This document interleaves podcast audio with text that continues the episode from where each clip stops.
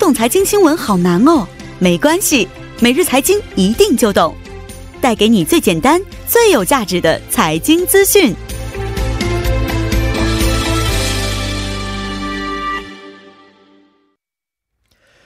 每日财经一听就懂，为您解读经济概念，分享生活经济资讯。那么马上马上有请出我们的财经评论员董爱颖老师，你好。你好，主持人。你好。那今天给我们带来的财经讯息是什么样的？嗯，今天呢，我们来一起关注一条企业方面的讯息哈。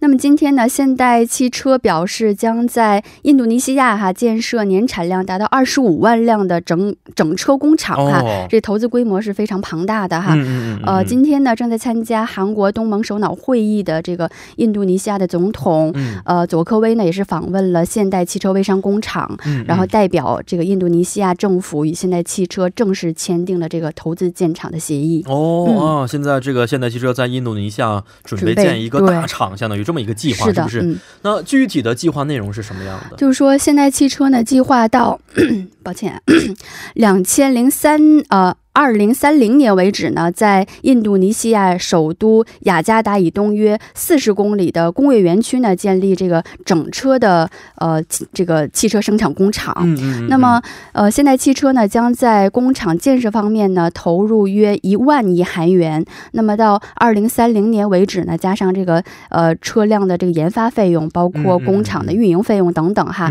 那么整个这个呃项目的投资费用呢，预计将会达到一。点八二万亿韩元，嗯，是。那么，这个现代汽车呢，是计划将印度尼西亚呃首先建厂的作为攻占这个东南亚市场的一个这个这个怎么说呢？叫一个前沿的一个基地吧，嗯嗯。然后这个工厂呢，将于下个月开始动工。那么，呃，这个印尼的工厂呢，将于二零二一年哈正式投入运营。哦。那么最初这个生产这个年生产量呢，大概为这个计划为十五万辆。嗯。那么今后呢，会这个依次增加到二十五万辆哈。嗯。那么作为这个新市场的一个战略的一个这个桥头堡吧，可以说哈。那么计划在这个印尼生产的这个车辆呢，百分之五十是这个。到这个，在这个印尼的内需市场供应的内需市场，然后其余百分之五十会出口到其他的东盟国家，包括泰国呀、菲律宾、越南，然后以及到这个其他的这个其他地区的国家，包括中东、澳大利亚等等。哦，是啊。但是以前我记得在我们节目当中简单谈到过，说现代汽车工厂呢准备把这个蔚山的工厂当中的职员呢，在未来几年当中可能要裁减很多的一大部分的人员，因为现在自动化的生产呢已经形成了流水线了啊。那现在。出于一个什么样的考虑，想在印尼建这么大规模的一个工厂呢？就是说，您刚才提及的那个这个裁员呢，也是因为就是说，目前全球汽车市场已经进入一个瓶颈期，还可以进入到一个增长低增长的一个一个阶段了。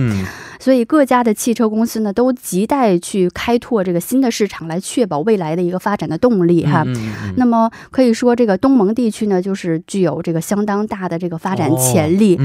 那么，但是由于这个东盟地区啊，它的这个整车的关税非常高，一般的国家都会达到百分之五到百分之八十哈，就包括这种关税的壁垒，包括各种其他非关税的壁垒，其实也很高。所以你不在当地建厂，然后仅仅靠这个出口整车的话。这个想攻克对很难打开这个东盟地区的市场。这根据这个呃东盟自由贸易协定的 FTA 呢，就是说零部件本土化的率要超过百分之四十，然后在区域内的出口整车呢就可以享受零关税的优惠。所以。这个非常大的一个这个优惠的措施，对，就是说你只能是在这个呃零部件你要百分之四十以上，在这个本土在当地去生产，然后就可以享受这个关税上的优惠。没错。所以呢，现代汽车实际上从一七年开始哈，就是为了呃想这个。攻这个攻入这个东盟市场，哈成立了专门的一个内部的一个组织哈，然后之后也是经历了三年多的市场调研，然后从去年开始，他在这个印尼和这个越南哈。这两个国家当中哈，选择哪一个为这个战略目标市场哈，进行了一个权衡。是。然后我们看到，进入今年以来呢，就是汽车方面，现代汽车方面呢，仍然非常谨慎的表示，目前还没有定下来。但是从七月份开始哈，就发生了很大的一个转变。然后我们看到这个公司的高层哈，也是频繁的访问这个印度尼西亚，然后与呃总统会面，然后就呃购买工地工业的这个工厂用地和一些奖励条件哈 等等，已经。达成了一个初步的协议。哦，呃，其实呢，这个现代汽车呢开拓东盟市场这个规划呢，其实与韩国政府目前推行的这个新南方政策也是非常吻合的哈。所以我们看到这个签约的日子呢，也是选择在为期两天哈，韩国东盟特别首脑会议闭幕的日子哈，是是，也很有一个代表性的一个意义，是的，是的，证明一个非常完美的结果，是不是？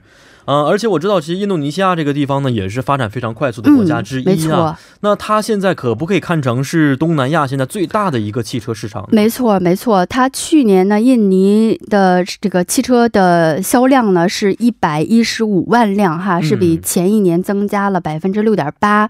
那么预计呢，今年的汽车销量会超过一百二十万台。而且值得一提的话呢，值得一提的是呢，这个印度这个国家哈，人口非常庞大哈，人人。人口是两亿七千万哈，是全球第四大人口大国，而且每年的这个年经济增长率也是保持在百分之五左右哈，稳定的增长，而且它的这个平均年龄只有二十九岁，就说人口非常年轻，是，所以这种年轻的人口结构呢，也被认为是就是说未来这个汽车市场可能会非常成为这个爆炸性的增长的这个潜力的这个之一要素之一，没错，嗯，那我们看到目前。前这个印尼市场呢，印尼的汽车销量是以一百一十五万辆的这个销量呢，是位居东盟地区排排名第一的。然后紧随其后的是泰国一百零四万辆，嗯，然后接下来是马来西亚五十九万辆。而且其他的一些国家，包括菲律宾啊，哈这些国家，其实它的这个就整体东南亚国家的汽车市场，目前都在这个不断的哈非常快速的扩大的这个进行当中哈。所以业界这个人士预计呢，整个东盟的汽车市场到二零二六年呢，销量会达到四百四十九万辆哈这样一个规模。嗯嗯，所以呢，其实现代汽车呢，在呃。把这个印尼作为一个战略市场的同时呢，也是扩大了对越南市场的一个战略哈。那么计划明年下半年在越南也这个建立。